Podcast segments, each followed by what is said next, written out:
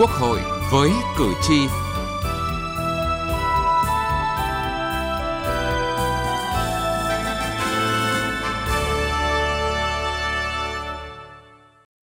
Xin kính chào quý vị và các bạn. Thưa quý vị, tiếp tục chương trình của phiên họp thứ 35, Ủy ban Thường vụ Quốc hội cho ý kiến về việc đánh giá kết quả kỳ họp thứ 7, những vấn đề cần rút kinh nghiệm và cho ý kiến bước đầu về việc chuẩn bị kỳ họp thứ 8 của Quốc hội. Hầu hết các ý kiến nhận định Kỳ họp thứ bảy tuy là kỳ họp ngắn nhưng đã hoàn thành khối lượng lớn công việc quan trọng. Những vấn đề phức tạp, nhạy cảm thuộc nhiều lĩnh vực khác nhau như kinh tế, xã hội, an ninh quốc phòng, nhân sự được đưa ra bàn bạc một cách rất thấu đáo, thận trọng, có nguyên tắc và cũng rất linh hoạt. Tuy vậy, trong yêu cầu đổi mới để hoạt động Quốc hội ngày càng chất lượng, đáp ứng yêu cầu, đòi hỏi của cử tri, Bên cạnh kết quả thành công sẽ được tiếp tục phát huy, đánh giá khách quan những điểm cần tiếp tục thay đổi cũng là điều cần thiết. Chương trình Quốc hội với cử tri hôm nay, chúng tôi đề cập nội dung này.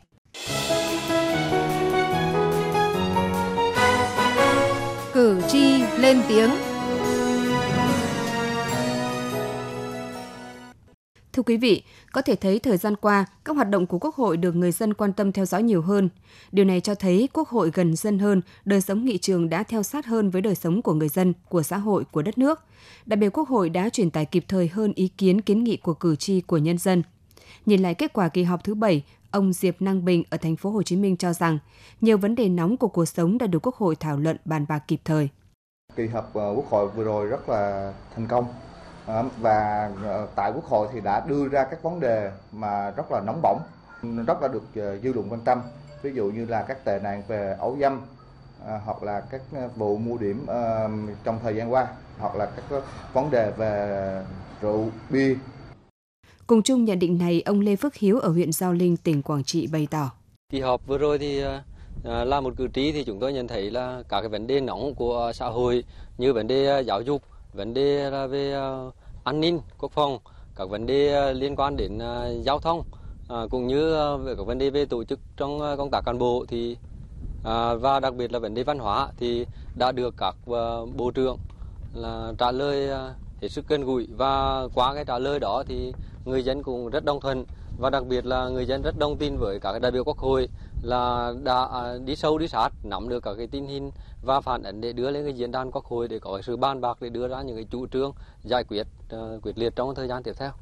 Và đây là ý kiến của ông Nguyễn Văn Nhâm ở tiểu khu Thao Chính, thị trấn Phú Xuyên, huyện Phú Xuyên, Hà Nội. Quốc hội đã chọn được những vấn đề nổi cộm mà xã hội, dư luận, xã hội đang quan tâm. Và đặc biệt là các đại biểu Quốc hội, chúng tôi rất mừng đã truyền được ý kiến của đại đa số cử tri, hỏi các bộ trưởng những vấn đề bức xúc của xã hội mà dư luận xã hội rất quan tâm, lo lắng. Vâng, rõ ràng là có mối quan hệ rất mật thiết giữa những vấn đề được lựa chọn bàn bạc tại Quốc hội với mức độ quan tâm, đóng góp, đề xuất, phản hồi của cử tri. Nói một cách khác thì chỉ khi cử tri và nhân dân thấy hoạt động của Quốc hội nói về cuộc sống của họ, lắng nghe, tiếp thu những ý kiến kiến nghị của họ thì họ mới thấy sự đổi mới thực sự hữu ích, có lợi và vì cử tri. Ông Huỳnh Nghĩa ở quận Sơn Trà, thành phố Đà Nẵng cho biết. Kỳ họp thứ bảy Quốc hội khóa 14, tôi thấy tất cả nội dung các đại biểu trong Quốc hội trình bày rất rõ ràng và đi sát với thực tế cuộc sống. Trong 20 ngày mà qua được ờ, 7 dự án luật, tôi thấy là đây là một kỳ họp rất chất lượng và có hiệu quả.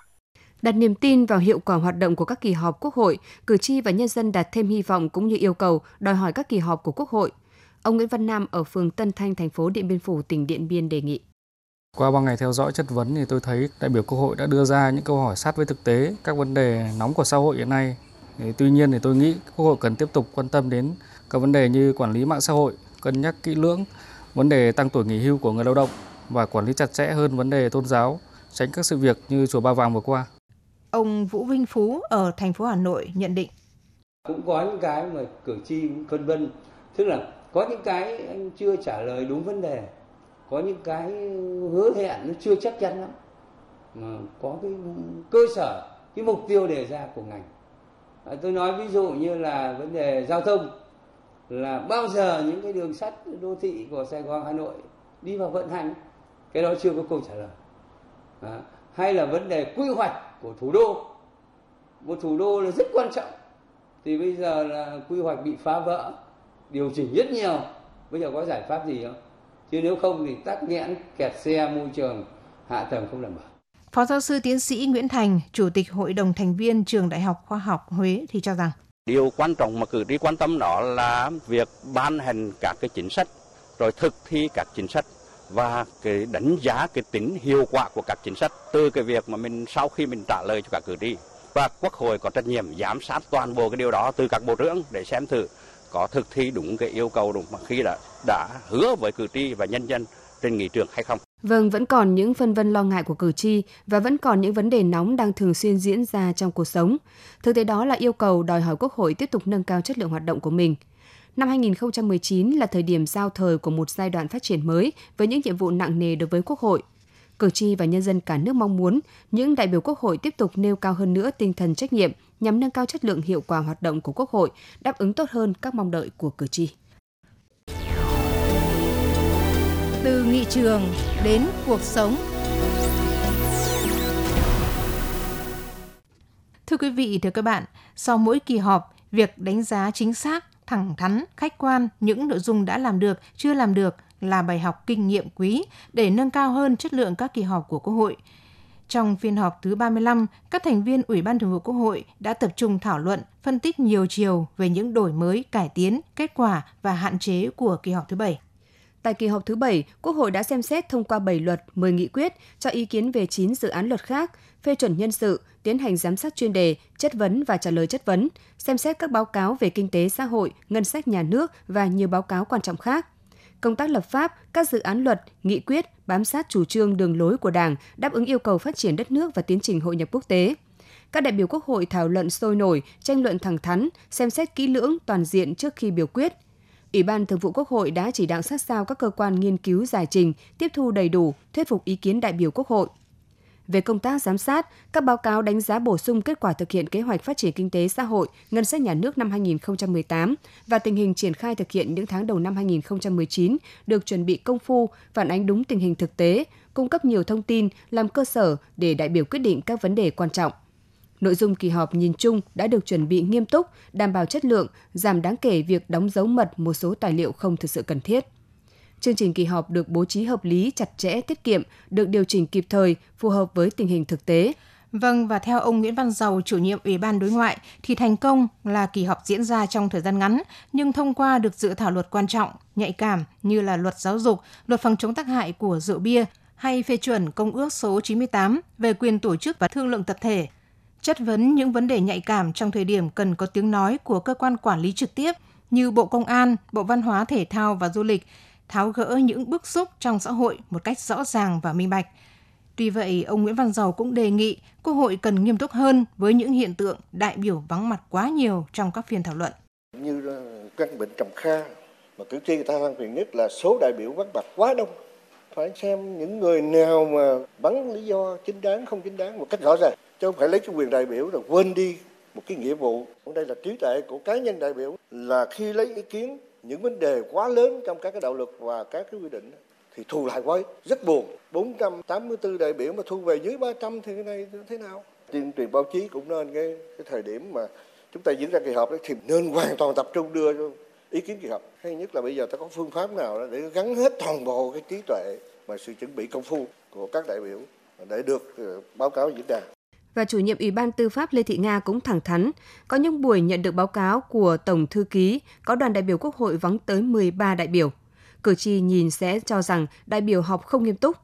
Chủ nhiệm Ủy ban Tư pháp Lê Thị Nga cũng đề nghị nên duy trì các buổi thảo luận tổ, tuy vậy không nên bố trí quá nhiều nội dung vào một buổi thảo luận tổ. Đồng thời các tổ thảo luận thực chất không nghỉ sớm, trong công tác xây dựng luật, bà Lê Thị Nga cũng chỉ ra căn bệnh trầm kha khác cần được khắc phục, đó là tình trạng gửi tài liệu quá muộn, ảnh hưởng đến chất lượng đóng góp ý kiến của các đại biểu Quốc hội. Chúng tôi thấy là bây giờ cái lý do chúng ta nói là công tác xây dựng luật số lượng thì rất là tốt nhưng mà đời sống của luật nó quá ngắn thì có phải do chất lượng không? Thì chất lượng là từ các phiên họp quốc hội mà ra thì chúng tôi đề nghị thế này. Hiện nay có một cái xu hướng ấy là tổng kết thi hành rất là không kỹ, dường như là có những cái luật là tổng kết trong cái um, chúng ta võ đoán rồi là không tổng kết một cách thực chất cho nên mới đưa ra cái nguyên nhân là do luật nhưng chúng tôi cho rằng là không phải là do thế thì chúng tôi đề nghị là công tác tổng kết thi hành để đưa đến là nguyên nhân sửa luật cần phải làm kỹ hơn.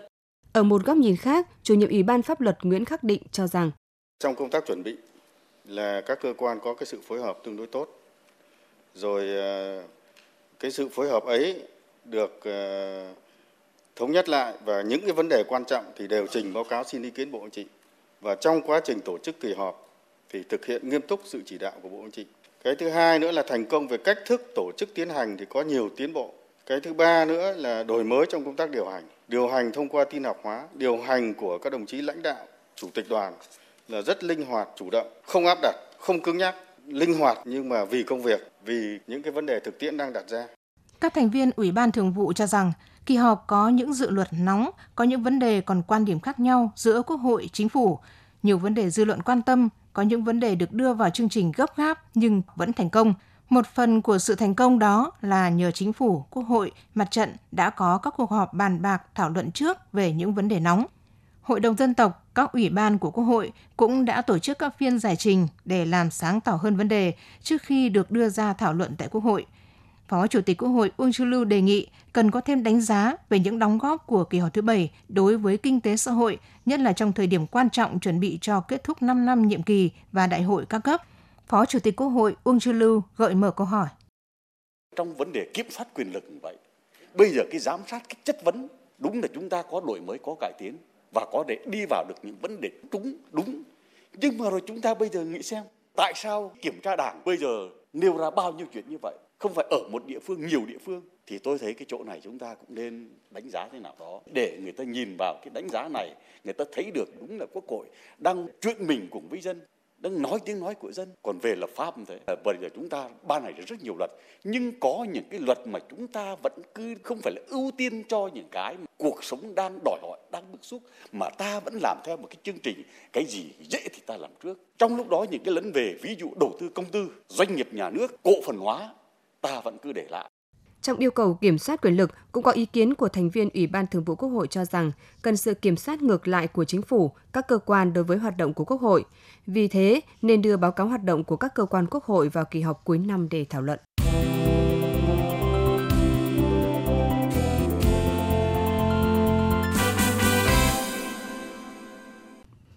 Thưa quý vị, thưa các bạn, đối với mỗi đại biểu Quốc hội, kỳ họp thứ bảy đã để lại những ấn tượng cũng như suy nghĩ để làm tốt hơn vai trò đại diện dân cử. Theo ông Hoàng Đức Thắng, đại biểu Quốc hội tỉnh Quảng Trị, việc lựa chọn vấn đề chất vấn chúng, đúng và kịp thời những yêu cầu của thực tiễn cuộc sống là sự khác biệt trước đây. Đổi mới về cái cách thức lựa chọn nội dung. À, trước đây thì các nội dung là hầu như được um, chuẩn bị từ trước, lựa chọn các thành viên chính phủ trả lời là được chọn trước nhưng mà gần đây thì việc này quốc hội cả đổi mới. Đó là các nội dung thì à, đến kỳ họp quốc hội mới được xem xét và quyết định lựa chọn thành viên chính phủ, lĩnh vực nào, nội dung nào sẽ được chất vấn. Cái đổi mới thứ hai đó là cái vấn đề cái cách thức tổ chức chất vấn với một cái tinh thần đó là hỏi trực tiếp đáp trực tiếp, hỏi nhanh, trả lời gọn vào từng vấn đề và phát huy cái tinh thần tranh luận, phản biện cao à, giữa đại biểu với các tư lệnh ngành tôi cho rằng đây là cách làm rất mới và cũng nâng cao được cái hiệu quả trong cái chất vấn của các kỳ họp quốc hội. Nếu thực tế có câu hỏi chất vấn dài, mang tính giải trình, thiếu trọng tâm, có câu hỏi chất vấn đòi hỏi có lợi cho địa phương mình, cho ngành mình, ông Nguyễn Ngọc Phương, đoàn đại biểu Quốc hội tỉnh Quảng Bình khẳng định đó là điều không phù hợp. Ông cho rằng để nâng cao chất lượng chất vấn thì mỗi đại biểu cũng phải tự thay đổi. Tôi thấy rằng là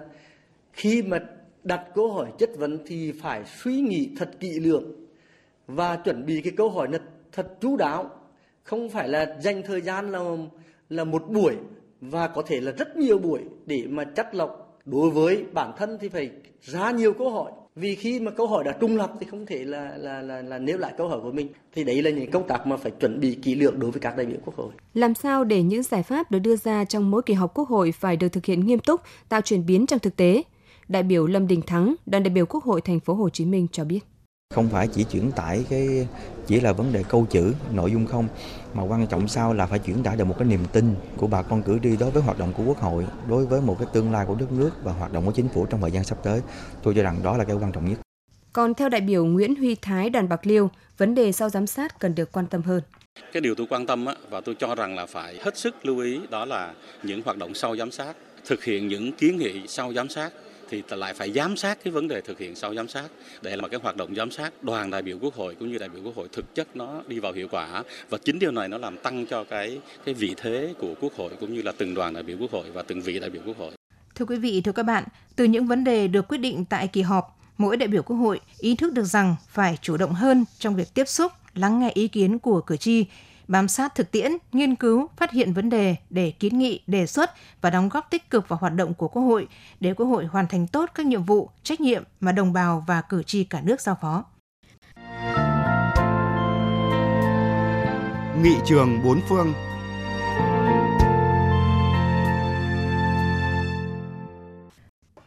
Thưa quý vị, ở nhiều nước, nghị viện ban hành những quy định ngăn ngừa xung đột lợi ích trong hoạt động của nghị sĩ, chẳng hạn như trong luật hình sự, luật về nghị viện. Thậm chí có những nước như Canada ban hành một đạo luật riêng về xung đột lợi ích cho tất cả những người nắm giữ chức vụ công như các bộ trưởng, quan chức hành chính, nghị sĩ, bộ máy phục vụ nghị viện.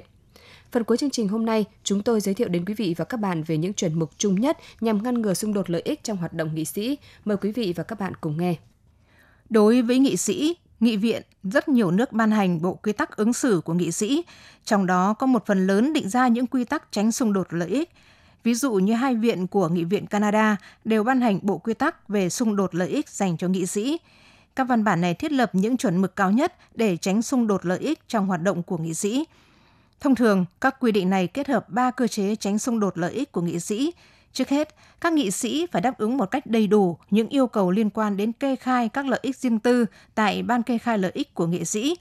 phải luôn để tâm chú ý tới bất kỳ lợi ích riêng tư nào liên quan tới hoạt động của nghị viện hoặc các ủy ban hoặc trong mối quan hệ với các bộ trưởng, các bộ và cơ quan hành pháp khác và những thông tin đó đều được công khai. Ví dụ như ở Nam Phi, Ủy ban Đạo đức và Lợi ích nghị sĩ giám sát việc kê khai các lợi ích phải đăng ký của nghị sĩ tại mọi thời điểm sau khi họp nghị viện bắt đầu. Các loại lợi ích phải đăng ký rất đa dạng, chi tiết và được liệt kê như cổ phiếu và các lợi ích tài chính khác trong công ty và các pháp nhân công ty khác, công việc có thủ lao bên ngoài của nghị viện, chức danh lãnh đạo công ty và góp vốn công ty, công việc tư vấn, công việc tài trợ, quà biếu và sự tiếp đãi từ một nguồn không phải là thành viên gia đình hoặc bạn bè thường xuyên, bất kỳ một lợi ích nào khác dưới dạng vật chất, đi du lịch nước ngoài, trừ những chuyến thăm viếng cá nhân do nghị sĩ tự bỏ tiền, đi công tác không liên quan tới vai trò nghị sĩ với tư cách là đại diện của dân và thăm chính thức do nhà nước hoặc đảng của nghị sĩ đó tài trợ. Quyền sở hữu hoặc các lợi ích khác dưới dạng đất đai và bất động sản, tiền lương hưu. Bên cạnh đó, các nghị sĩ cũng phải kê khai bất kỳ một lợi ích tài chính cá nhân hoặc kinh doanh nào mà vợ, chồng, đối tác tình cảm hoặc đối tác kinh doanh của mình có một trong những vấn đề nào đó được đưa ra trước một liên ủy ban, ủy ban hoặc những diễn đàn khác của nghị viện mà nghị sĩ đó là thành viên đồng thời rút ra khỏi hoạt động của ủy ban hoặc diễn đàn đó khi có liên quan tới vấn đề này, trừ khi ủy ban hoặc diễn đàn đó cho rằng lợi ích của nghị sĩ là không đáng kể hoặc không liên quan. Thứ hai, để tránh xung đột lợi ích, nghị sĩ nào có tài sản như cổ phiếu hoặc sở hữu, đồng sở hữu công ty thì trước khi nhận nhiệm vụ, nghị sĩ đó phải chuyển nhượng tài sản hoặc tạm thời phong tỏa tài sản trong thời gian làm nghị sĩ hoặc ủy thác việc quản lý tài sản đó cho một bên hoàn toàn độc lập với nghị sĩ. Thứ ba, các quy định về xung đột lợi ích ở các nước cũng thường cấm các nghị sĩ biểu quyết hoặc hành động có thể dẫn tới lợi ích riêng tư cho bản thân hoặc cho người khác. Bộ quy tắc này cũng yêu cầu các nghị sĩ công khai hóa các mối quan hệ lợi ích riêng tư của mình khi nghị viện thảo luận về vấn đề liên quan đến lợi ích và tạm thời không tham gia và biểu quyết về vấn đề đó.